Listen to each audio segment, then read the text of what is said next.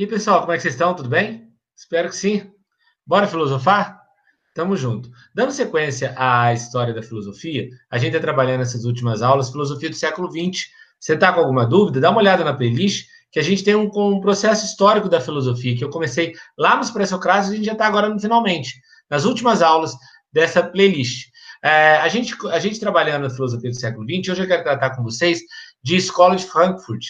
O movimento que está dentro do contexto do marxismo do século XX, a partir de um movimento que a gente vê surgir na Alemanha, dentro da Universidade de Frankfurt.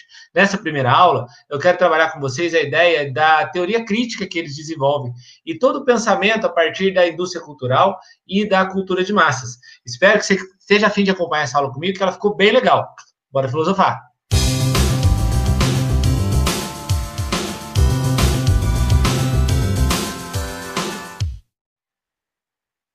Pessoal, então a gente vai dividir essa aula em algumas partes, tá? Nessa primeira parte, eu quero tratar com vocês o que é a Escola de Frankfurt, em que momento ela nasce, tá? É, qual é a base marxista que ela apresenta, por que, que ela vai ter um, um, distanciamento do marxismo do século XIX e vai ser um novo, uma nova forma de aplicar o pensamento marxista e quais são as grandes críticas que eles fazem. A questão da tecnologia, dos meios de comunicação, da cultura de massas, da indústria cultural, que de alguma maneira aliena as pessoas. Quero trabalhar nessa primeira aula com vocês é, exatamente essa visão crítica que começa a surgir na Universidade de Frankfurt e que vai dar início a essa corrente, que começou lá na década de 20 e que nós temos desdobramentos até hoje. Tá? É uma sequência de aulas, e a última aula, por exemplo, eu vou falar de Jürgen Habermas, que é o último dos grandes expoentes da Escola de Frankfurt. Mas nessa aula, eu quero me dedicar à teoria crítica, indústria cultural uh, e cultura de massas. Vamos lá para a aula? Bom, uh, alguns exercícios chamam, a maioria né, vai chamar de escola de Frankfurt, mas tem exercícios que chamam de teoria crítica. A teoria crítica é a escola de Frankfurt. E ela recebe esse nome justamente pelo olhar crítico que os teóricos de Frankfurt têm sobre a sociedade capitalista. Esses caras vão olhar para a sociedade capitalista e vão, vão promover sobre essa sociedade uma crítica, como está escrito aqui, uma crítica às bases dessa sociedade. O que, que eles vão falar? Olha, todo o comportamento da sociedade, todos, todos, todos, todas as estruturas da sociedade reproduzem uma lógica do capitalismo. O lazer, por exemplo. Quem determina as práticas de lazer é o burguês, porque ele tem grana. E o trabalhador, ele reproduz aquilo que ele vê do burguês. A arte. A arte, ela se tornou, ao longo do século XX, um elemento totalmente alienante. Marx não falava que o capitalismo aliena por meio do trabalho? Os teóricos de Frankfurt vão falar que a arte se tornou essa, essa ferramenta alienante. Por quê? Porque a arte também reproduz uma lógica do capitalismo. Já já vocês vão ver que lógica é essa. E aí eles vão ter um olhar crítico sobre essa lógica capitalista que a sociedade vivencia. Só uma introdução rápida aqui. A escola de Frankfurt, ela nasce na primeira metade do século XX, na década de 1920. Um grupo de intelectuais na Universidade de Frankfurt vai fundar a, a, o Instituto Social de Frankfurt e vai desenvolver um, um instituto de pesquisa de base marxista. Vai desenvolver um instituto de pesquisa de orientação totalmente marxista. Só que eles vão entender, entendam comigo que a gente está no pós-guerra, o, os trabalhadores já pegaram em armas junto com a burguesia na Primeira Guerra Mundial, os caras vão entender que a Revolução Armada não dá certo. Não dá certo. A gente não vai superar a infraestrutura e a superestrutura por meio das armas. Então, a ferramenta que a gente pode ter para superar essa sociedade é desenvolvendo aquilo que nós chamamos de teoria crítica. É tentar transformar essa realidade por meio da visão crítica que se tem do capitalismo. Então, o que nós devemos fazer? Os teóricos de Frankfurt pensam. A gente tem que olhar as estruturas que compõem essa sociedade, entender que essas estruturas nada mais são do que uma reprodução da lógica capitalista e criar ferramentas para superá-la.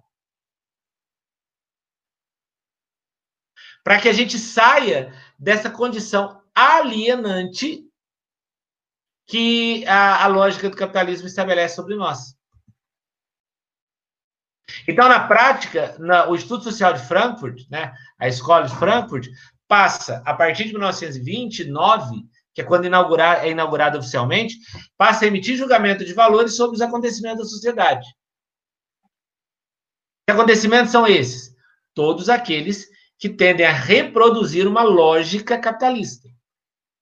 Então vejam, a tecnologia, que hoje é muito presente a partir da terceira revolução industrial, mas nós já temos no início do século XX uma tecnologia engatinhando.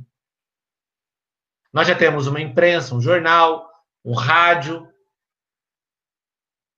que já está construindo uma identidade na sociedade. Os teóricos de Frankfurt estão percebendo que, bom, esses, esses meios de comunicação, essa nova tecnologia, está criando uma lógica capitalista na mentalidade das pessoas. Que tem como uma única finalidade aliviar as frustrações dos indivíduos. É, então, o, que, que o que, que eles vão fazer? Eles vão ter um olhar sobre essas questões e vão desenvolver uma crítica. Sobretudo, há três, há, há, há três elementos dessa sociedade: cultura de massas, que é tirar o indivíduo de sua individualidade e passar a olhá-lo como massa. Eles estão entendendo que o capitalismo transformou a sociedade numa massa de manobra o indivíduo perdeu a sua individualidade. Não se tem mais espaços onde é possível que o indivíduo protagonize a sua existência. Então a gente tem que emitir um, um, uma crítica em cima disso. E é lógico que eles vão atribuir a formação da cultura de massas ao capitalismo, porque a sociedade capitalista ela massificou os indivíduos. Então, você pega uma fábrica, o operário da fábrica é um número. Que se não estiver atendendo às necessidades da fábrica, ele simplesmente é substituído por outro número. Você pega a própria arte. O que, que a arte fez? Ela cria uma cultura de massas.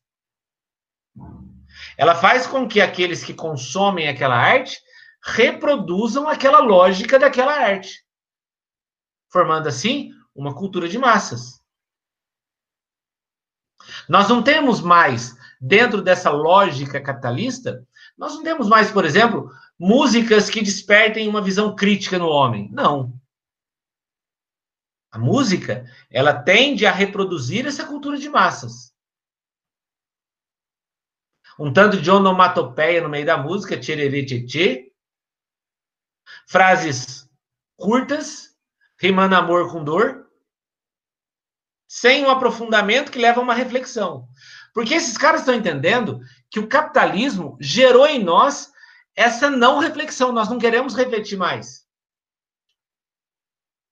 Nós simplesmente queremos reproduzir esses instrumentos que aliviam as nossas frustrações. Outro dia eu vi um, um programa, até sugiro que procurem no YouTube. Uh, a History Channel produziu um, uma série de programas há um tempo atrás chamado O Infiltrado. É, quem, produz, quem, quem é o, jornalista é um cara de Belo Horizonte chamado Fred de Melo Paiva. Genial, genial. E, e, o programa chama O Infiltrado porque ele é um jornalista que ele precisa infiltrar em algum mundo que ele não, do qual ele não pertence. Ele é um roqueiro ateu e, por exemplo, tem um programa que um episódio que ele tem que, tem que infiltrar no meio dos evangélicos. E qual que é a missão dele? Não é só entender a realidade dos evangélicos. Ele tem que fazer uma pregação no meio da Praça da Sé. Então ele vai conversar com evangélicos, ele vai se infiltrar nesses universos ele cumprir a missão. Mas o episódio que eu quero destacar é o infiltrado no mundo dos sertanejos. Depois, se você quiser procurar no YouTube, é muito legal. E assim, ele tem que se infiltrar nesse mundo, ele não conhece nada desse mundo, ele começa a parte do zero, E qual é o desafio dele? Formar uma dupla sertaneja, achar alguém com quem ele faça uma dupla, e ele faça um show no Vila Mix, que é uma grande casa de shows em São Paulo, de sertanejo. Ele começa a conversar com as pessoas. Em determinado momento, ele vai numa roda de autores de música sertaneja. Um tanto de gente lá em torno de um violão para escrever uma música, porque ele tem que escrever uma música também. E aí eles começam a escrever uma música, ele, jornalista Fred, junto com os autores, e ele fala uma hora para uma, uma, uma autora assim, fala, moça, não é estranho? Uma música que tem mais onomatopeia que frase não leva as pessoas a pensar. E ele, ele afirma assim, eu venho do rock, ele falando para a autora. Eu sou da geração década de 80, do rock, do rock nacional, que é contra o sistema. Eu vi Renato Russo escrevendo que país é esse.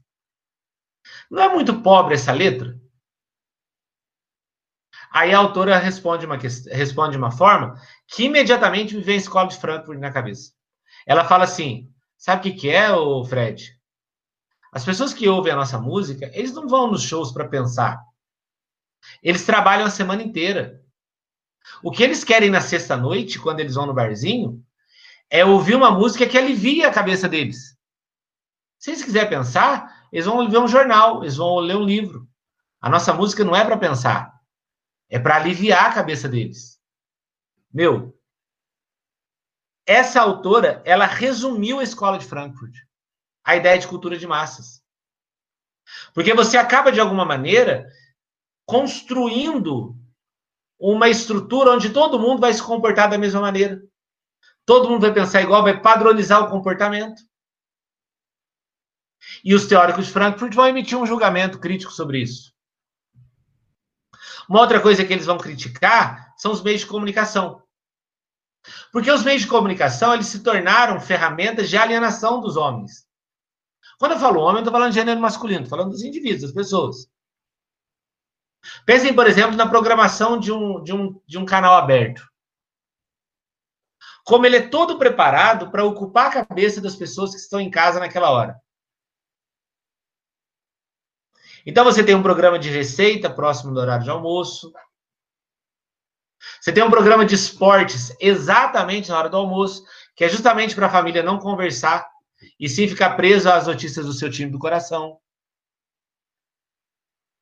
Você tem a novela no final da tarde, a novela à noite, que é justamente no momento em que as famílias estão sentadas ao redor da TV para aliviar suas frustrações.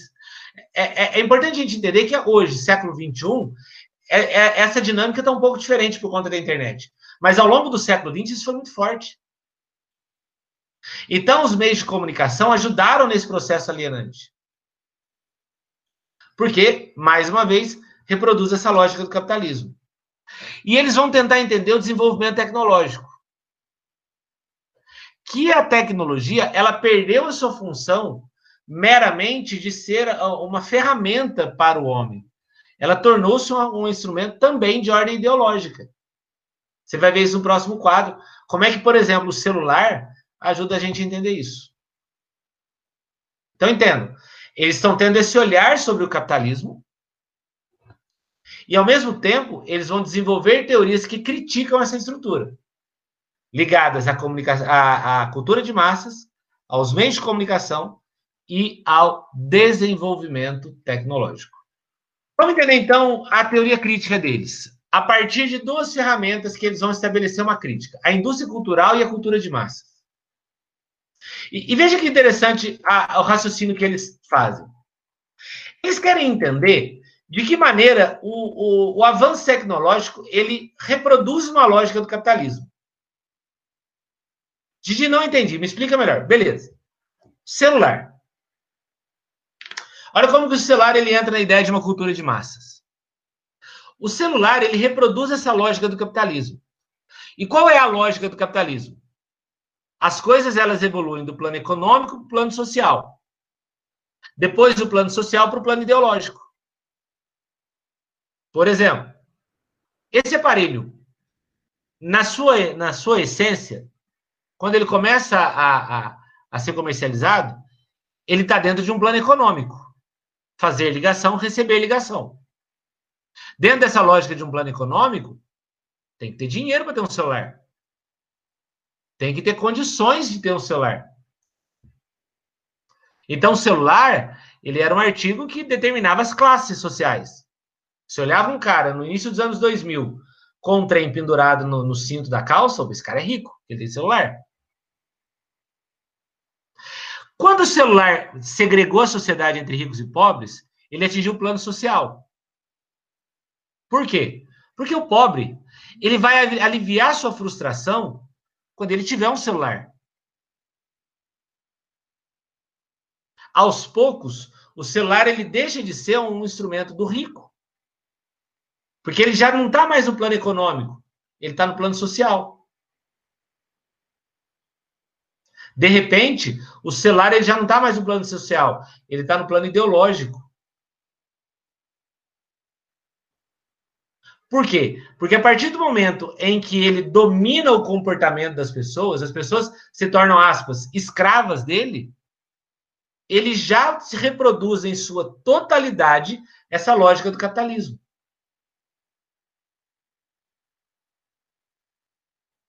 Então, a, a, crítica que eles fazem é que, por exemplo, o celular ou qualquer elemento tecnológico acaba formando uma cultura de massas. Por quê? Porque hoje você precisa de um celular. E aí é tão, é tão ideológico isso que, de repente, o celular seu de última geração ele torna-se obsoleto porque a marca que você compra lançou um mais novo. E aí você cria aquela dependência de ter o mais novo. E aí, porque todo mundo tem um iPhone 20, você tem que ter. Então, você tem uma padronização do comportamento. E isso está ligado à ideia de uma indústria cultural. Por quê? Porque o celular ele já não é mais um, algo que simplesmente serve para fazer e receber ligação. O celular está no plano da cultura. Quando você conhece alguém que não tem celular, ou que não tem uma rede social ligada ao celular, você já olha para aquela pessoa de uma forma estranha. Atingiu o plano ideológico. E por que isso? Porque a, a, a, o desenvolvimento tecnológico, na visão dos teóricos de Frankfurt, eles vão surgir para duas coisas. Primeiro, para aliviar nossas frustrações. Então, quando ele chegou no plano ideológico, é, eu, eu, eu fico aqui, ó. E quando eu tô aqui, eu não penso em outras coisas. Aquele tempo que eu passo no Instagram, aquele tempo que eu passo consumindo aquilo que a indústria cultural produz, é um tempo que eu esqueço dos problemas. E isso faz com que eu não gere um questionamento sobre a sociedade. Então, a crítica que eles fazem à indústria cultural, à cultura de massa, sobretudo ao avanço tecnológico, é que ele não produz em nós questionamentos. Então, tira de nós essa visão crítica. Por isso que reproduz a lógica do capitalismo. Vejam, no século XIX, o trabalho faz isso com a gente, nos aliena. No século XX, segundo os teóricos de Frankfurt, é a tecnologia que faz isso com a gente. Porque ela nos massifica, ela nos padroniza. Ela nos coloca todos dentro de um mesmo nível ou patamar.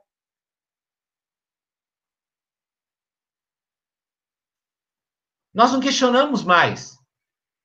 E, e olha que interessante o paralelo que eu estou fazendo. Quando nós tivemos a aula de Marx, Marx falava que o capital, por meio do trabalho, não permite que o homem questione. Aquele cara trabalha 12 horas por dia, 13 horas por dia, chega em casa cansado, vai dormir para no dia trabalhar de novo. E o trabalho aliena para o Marx porque ele não promove questionamento em nós. Os teóricos de Frankfurt falam: não, não é o trabalho, é o avanço tecnológico. Também o trabalho faz isso. Mas a tecnologia está fazendo isso com a gente. Os meios de comunicação estão fazendo isso com a gente. Me lembro da minha avó que ficava o dia inteiro à frente da televisão assistindo tudo que passava na TV. A vida dela era aquela. E talvez ela não questionasse a, a, a situação econômica da família, a situação econômica do país, Por quê? Porque ficar na frente da televisão para ela era uma forma de aliviar suas frustrações, de esquecer aquela realidade a qual ela estava presa. Então é necessário que a gente supere essa estrutura. Ah, e aí eles vão entender o seguinte: no momento em que a, a, o avanço tecnológico faz isso conosco, faz o quê, Gigi? Alivia nossas frustrações e não produz em nosso questionamento, a cultura ela deixa de ser valor de consciência. A pessoa ela não tem mais na cultura um objeto de crescimento espiritual. Sabe aquela pessoa que você olha para ela e fala: Nossa, como aquela pessoa é culta, como é prazeroso estar com ela. Sabe? Aquela pessoa que consome, que ela lê, sabe? Que ouve boas músicas. O homem preso a essa lógica capitalista na tecnologia, ele não busca mais a cultura como instrumento de crescimento espiritual. A cultura ela passa a ser uma representação de várias onomatopeias A cultura ela passa a ser a, a, a, aquelas novelas que acaba uma, começa a outra, é tudo igual. A cultura ela passa a ser. vou dar um exemplo. Assim, um exemplo bem atual. Primeira semana da, da, do isolamento, que era a última semana de março. Brasil inteiro trancado dentro de casa. Qual era o assunto mais falado? entre as pessoas e na mídia. Isolamento? Não. Discurso do Bolsonaro? Não. Posicionamento político da OMS? Não. Qual que era o assunto mais falado? Tim Manu, Tim Prior. O assunto do momento era quem ia ficar no Big Brother, Manu Gavassi ou Felipe Prior. A cultura ela deixa de ser esse elemento de consciência, passa a ser um instrumento de alienação. Por quê? Porque o, o, o brasileiro começa a ficar preocupado se quem vai ficar Big Brother é Manu ou Prior. Com isso, o, o Estado toma o poder de todas as maneiras e a gente fica ah, aliviado.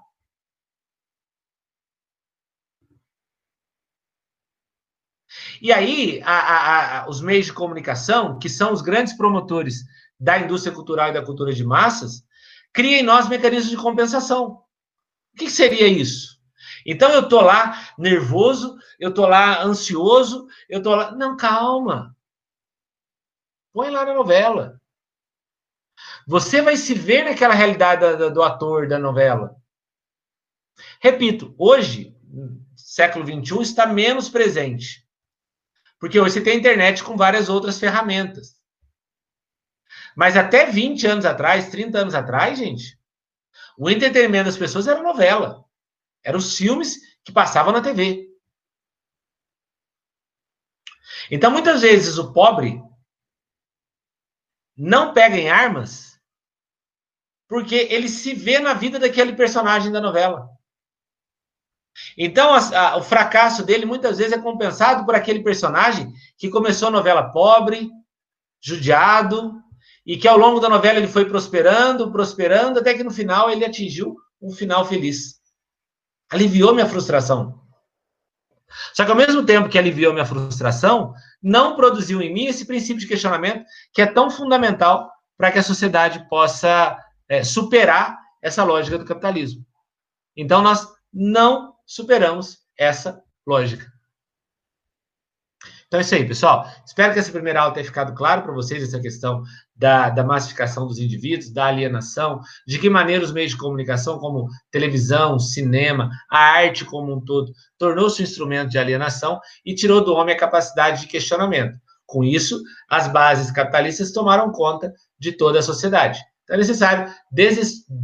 então é necessário uh, romper com essa base capitalista para que se possa fazer uma transformação na sociedade. Na próxima aula, eu vou tratar com vocês da dialética do esclarecimento, um texto do Theodor Adorno e do Max Horkheimer, que eles vão aprofundar na ideia de teoria crítica da sociedade. E eu espero você na próxima aula comigo. Bora filosofar!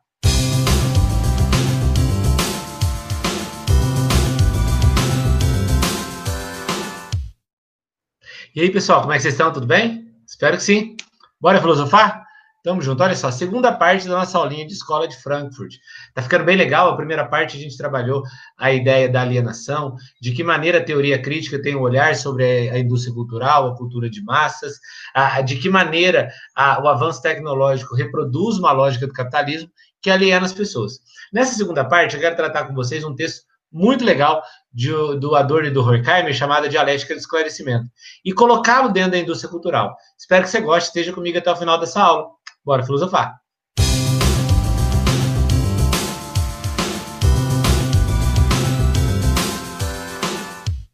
É, na primeira parte da aula, o foco foi a gente colocar o pensamento marxista dentro da escola de Frankfurt, com a teoria crítica. Palavras como alienação, que estava muito presente no pensamento de Marx, também estão muito presentes na, na, nos teóricos de Frankfurt. Só que numa outra abordagem. Né? É, a alienação na escola de Frankfurt está diretamente ligado a, a, a, ao avanço tecnológico, que tende a reproduzir uma lógica capitalista que não gera no homem uma capacidade de questionamento, e sim uma, uma, uma função de aliviar as frustrações do homem. Então, à medida que esse homem ele consome a indústria cultural, à medida que o homem é entendido como uma massa, à medida que ele se vê meio, em meio a, a, aos avanços tecnológicos, ele deixa de questionar.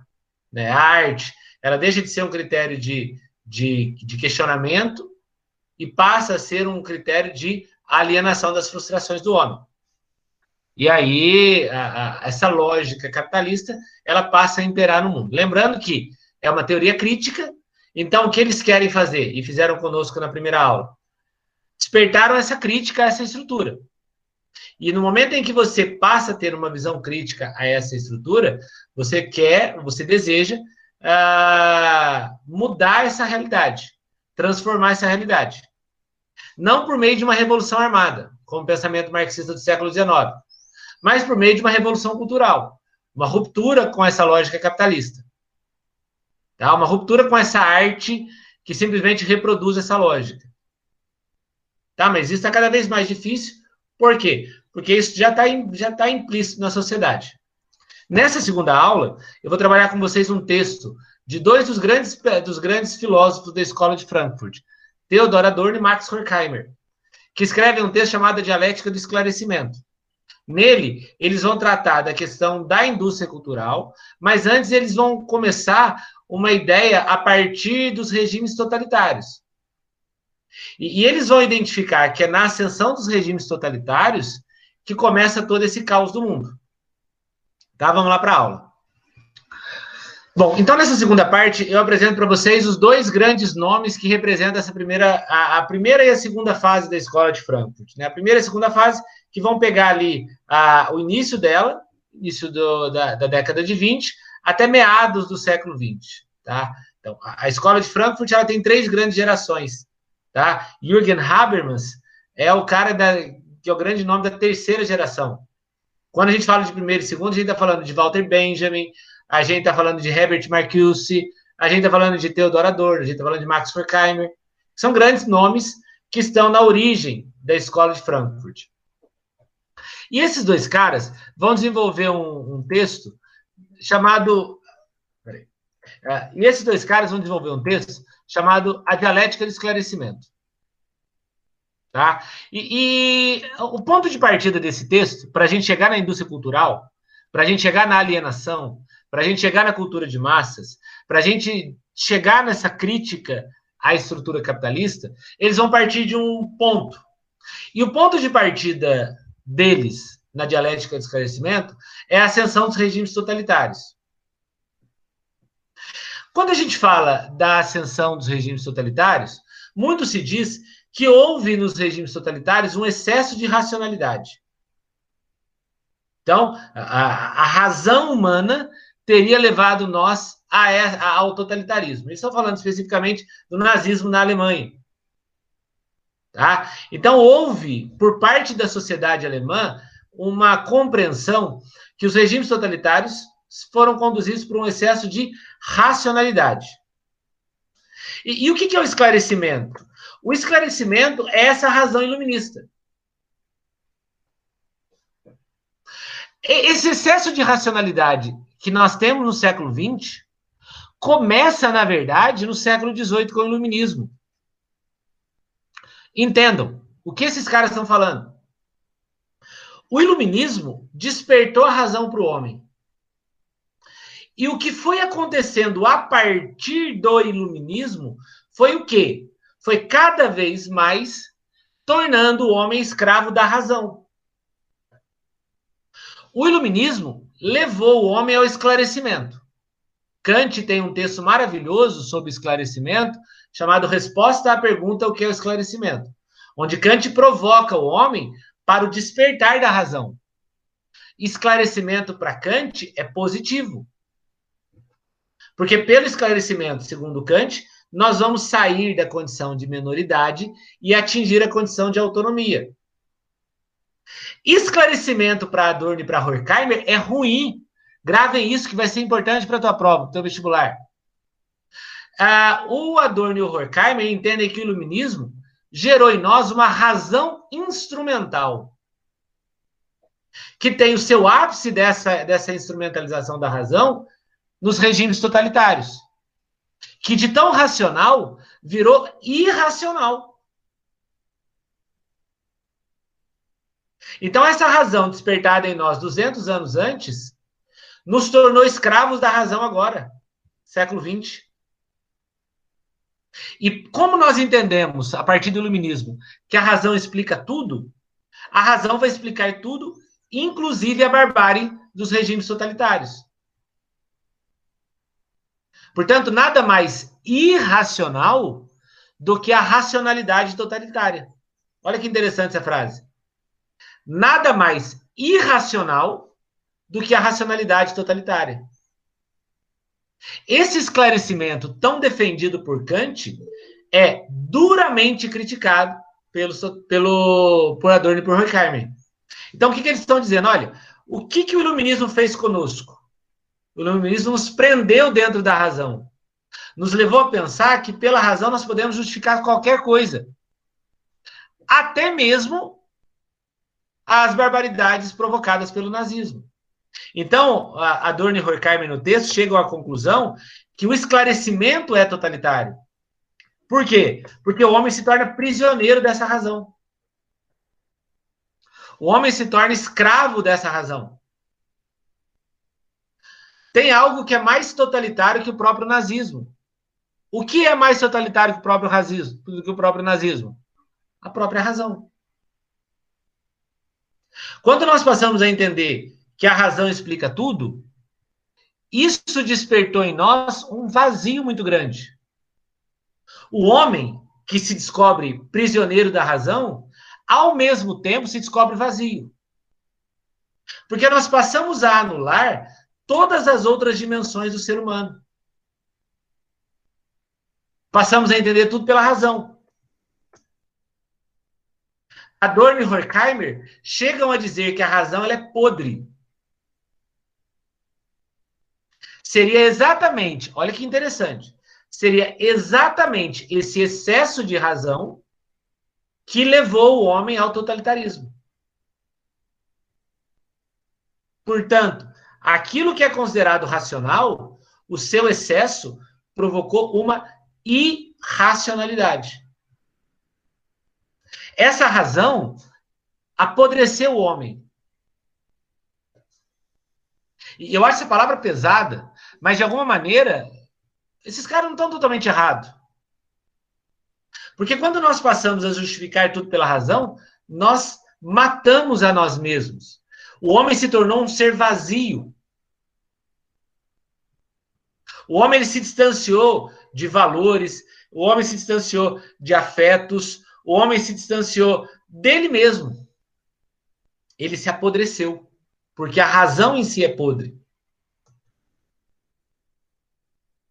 E aí a tecnologia assume esse papel. Lembra, a aula anterior, a tecnologia que reproduz essa lógica capitalista, ela assume o papel de preencher o vazio do homem. Vazio esse provocado pelo excesso de razão a partir do iluminismo, que vai ter seu ápice nos regimes totalitários.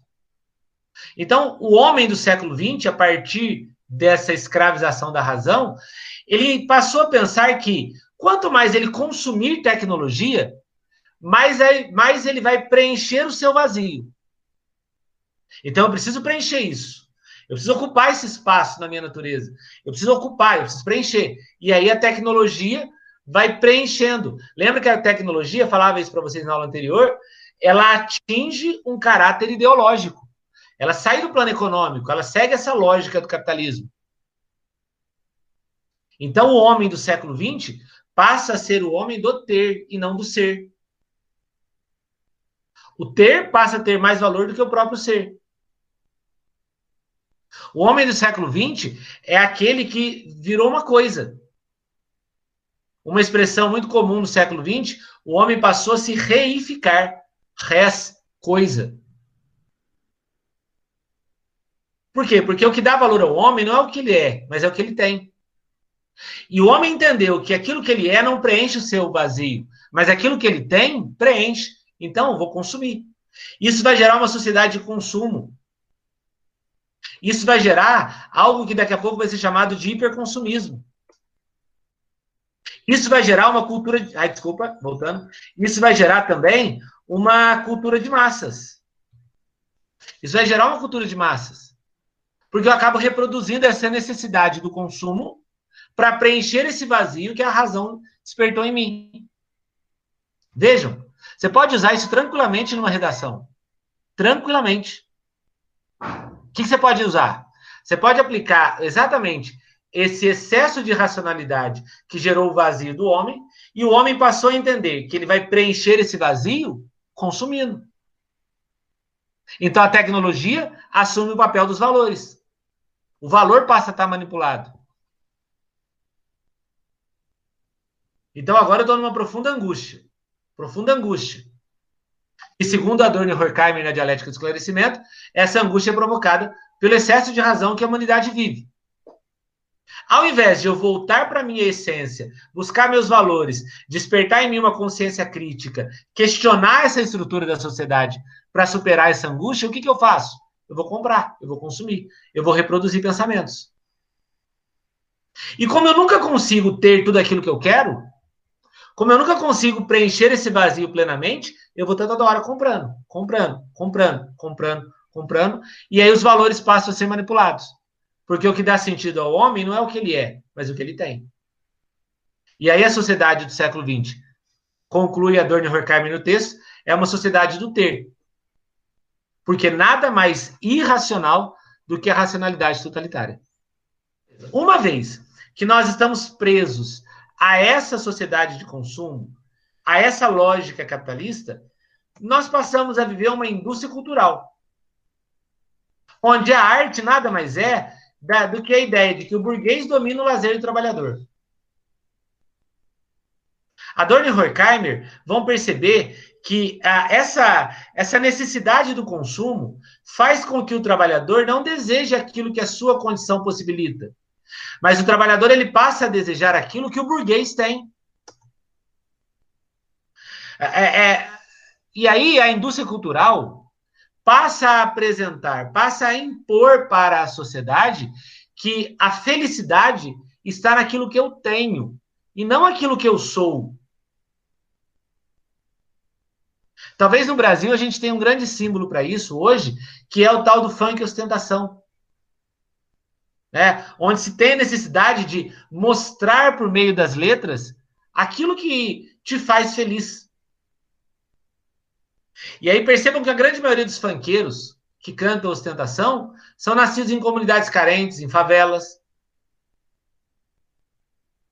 E que passam a reproduzir uma lógica onde o que é imposto para ser feliz é as plaquês de 100 dentro de um Citroën. Porque nós sabemos que elas vêm de Corvette ou 1100. Então a ideia é que há uma imposição onde o trabalhador que ganha um salário mínimo, ele nunca vai ser feliz, porque ele nunca vai ter um Corvette, nunca vai ter um 1100, nunca vai poder contar os plaquês de 100, nunca vai ter um Citroën.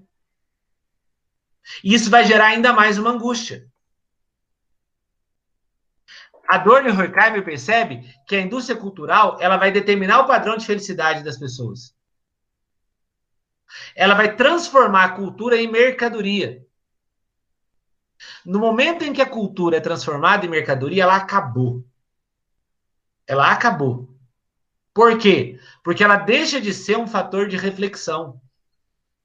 Ela deixa de ser um, um elemento de crescimento espiritual. Ela passa a ser um mecanismo de dominação ideológica.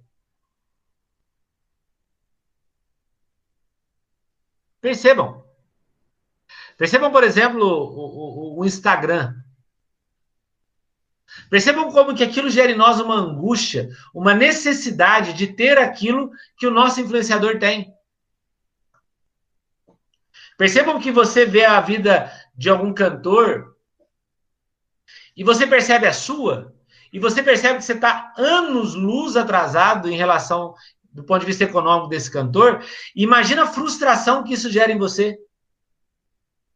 Porque você tem condições de ir para Praia Grande, mas a Praia Grande não sustenta.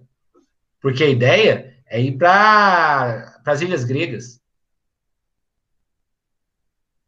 Existe um padrão de felicidade. Esse padrão de felicidade não é em Ubatuba. Esse padrão de felicidade é Ibiza.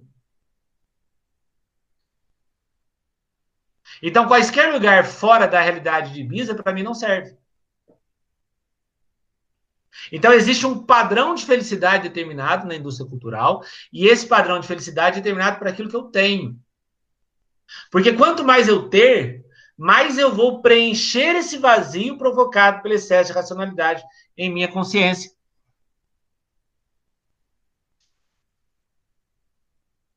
E, e, é interessante que, quando a cultura é transformada em mercadoria, ocorre uma, ocorre uma coisa que o Adorno chama de divórcio entre o, o, a cultura e o produtor da cultura. O, um cantor, por exemplo, no Brasil, pense, vamos pensar em dois exemplos. Você tem um cantor que estudou a vida inteira no conservatório, no conservatório de música, foi fazer uma faculdade de música, formado em música, gastou 20 anos da vida dele estudando música e lança uma música no Spotify. Você pega lá um, alguém que explodiu no YouTube, que não canta nada, nunca estudou música, mas tem uma imagem popular que vende, é transformada em mercadoria, e que lança também uma música no Spotify. Que música vai estourar? Aquela que foi trabalhada, aquela que foi estudada, aquela que tem uma partitura, aquela que tem uma composição poética perfeita, aquela que tem diagramaticamente falando exatamente um padrão, ou aquela que rima amor com dor? E é óbvio. Peguem, por exemplo, os shows. É claro que essa época de Covid a gente não tem essa realidade. Mas peguem um show de, da Marília Mendonça. E pega um show de, de alguém que estudou a vida inteira música. Qual tem mais gente? Por quê? Porque a indústria cultural transformou a cultura em mercadoria. E aí, a partir, vamos trazer agora para o sertanejo universitário, o que, é felicidade? É balada, é putaria, é cachaçada. Isso é felicidade. Aquelas músicas que despertam um senso crítico, uma consciência, elas não vendem. Por quê? Porque a cultura foi transformada em mercadoria. E aí, esse cara que estudou 20 anos para fazer música, ele entende: bom, se eu quero ganhar dinheiro, eu tenho que abandonar essa minha base cultural e vou produzir sofrência. E não é sofrência, tá, gente? É sofrência. Vou produzir isso. Porque é isso que dá dinheiro. Outro dia eu vi uma entrevista da Vanessa Camargo, a filha do Zezé de Camargo, que há pouco tempo estava fazendo música sertaneja. Ela é do, do eletrônico e que lançou um CD de música sertaneja de sofrência. Aí ela estava dando uma entrevista na Jovem Pan e ela dizia o seguinte: olha, eu entendi que se eu quisesse encher casa e vender música, eu tinha que parar de tocar para o meu público e tocar sertanejo. Então eu fui, fiz um CD de sertanejo, ganhei um bom dinheiro com esse CD, agora eu vou voltar a produzir eletrônico. Ou seja, o divórcio. Porque arte é aquilo que vende, não é aquilo que é. Perdeu-se a essência da arte. No momento em que a arte perdeu a essência, ela foi transformada em mercadoria.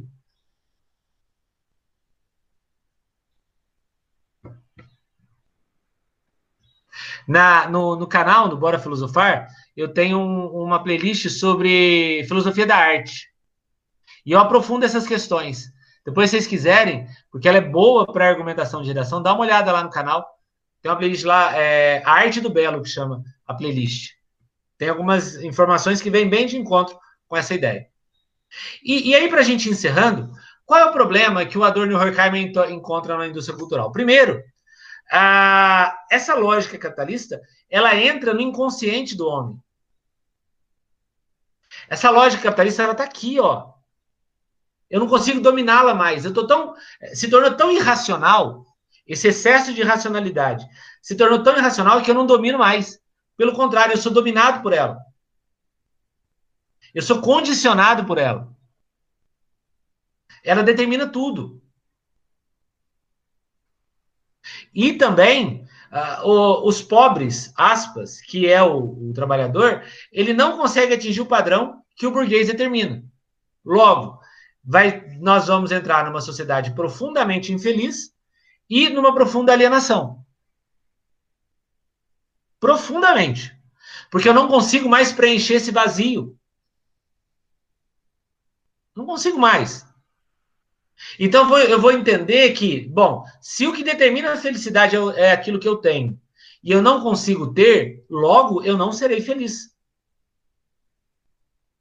A felicidade ela está muito distante daquilo que eu possa ser. E aí, para eu tentar é, superar essa infelicidade, eu paro de pensar. Aí eu vou ficar o dia inteiro em rede social, eu vou ficar o dia inteiro na frente da televisão, usando Platão como referência, eu vou ficar o dia inteiro na, no fundo da caverna, achando que aquela realidade projetada no fundo da caverna é a realidade, quando na verdade estou muito longe da realidade. E eu consigo transformar essa realidade? Não, porque está no meu inconsciente. E aí, a lógica do capitalismo determina os rumos da sociedade. E por que, que Adorno e Horkheimer chama o texto de dialética do esclarecimento? Porque é uma tese e uma antítese, para se chegar a uma síntese. Qual é a tese? A lógica do capitalismo. E toda a estrutura da racionalidade. Qual é a antítese? O rompimento dessa estrutura. A teoria crítica é a antítese. Qual é a síntese? A sociedade infeliz e alienada. Pessoal, então vamos lá. A gente encerra aqui agora a segunda parte de Escola de Frankfurt. Trabalhamos nessa segunda parte todo o conteúdo de, da dialética do esclarecimento, texto do Adorno e do Horkheimer, que eles vão estabelecer a, a, a, crítica ao excesso de razão, aos regimes totalitários e à indústria cultural. Tá bom? Espero ter ficado claro para vocês esse conjunto de duas aulas. Logo eu vou subir uma aula sobre Habermas, que está na terceira geração da Escola de Frankfurt, e eu espero que você esteja comigo nessa terceira aula. Por enquanto, dá uma revisada nessas duas aulas, que ficaram bem bacanas, ok? Continuando comigo, bora filosofar!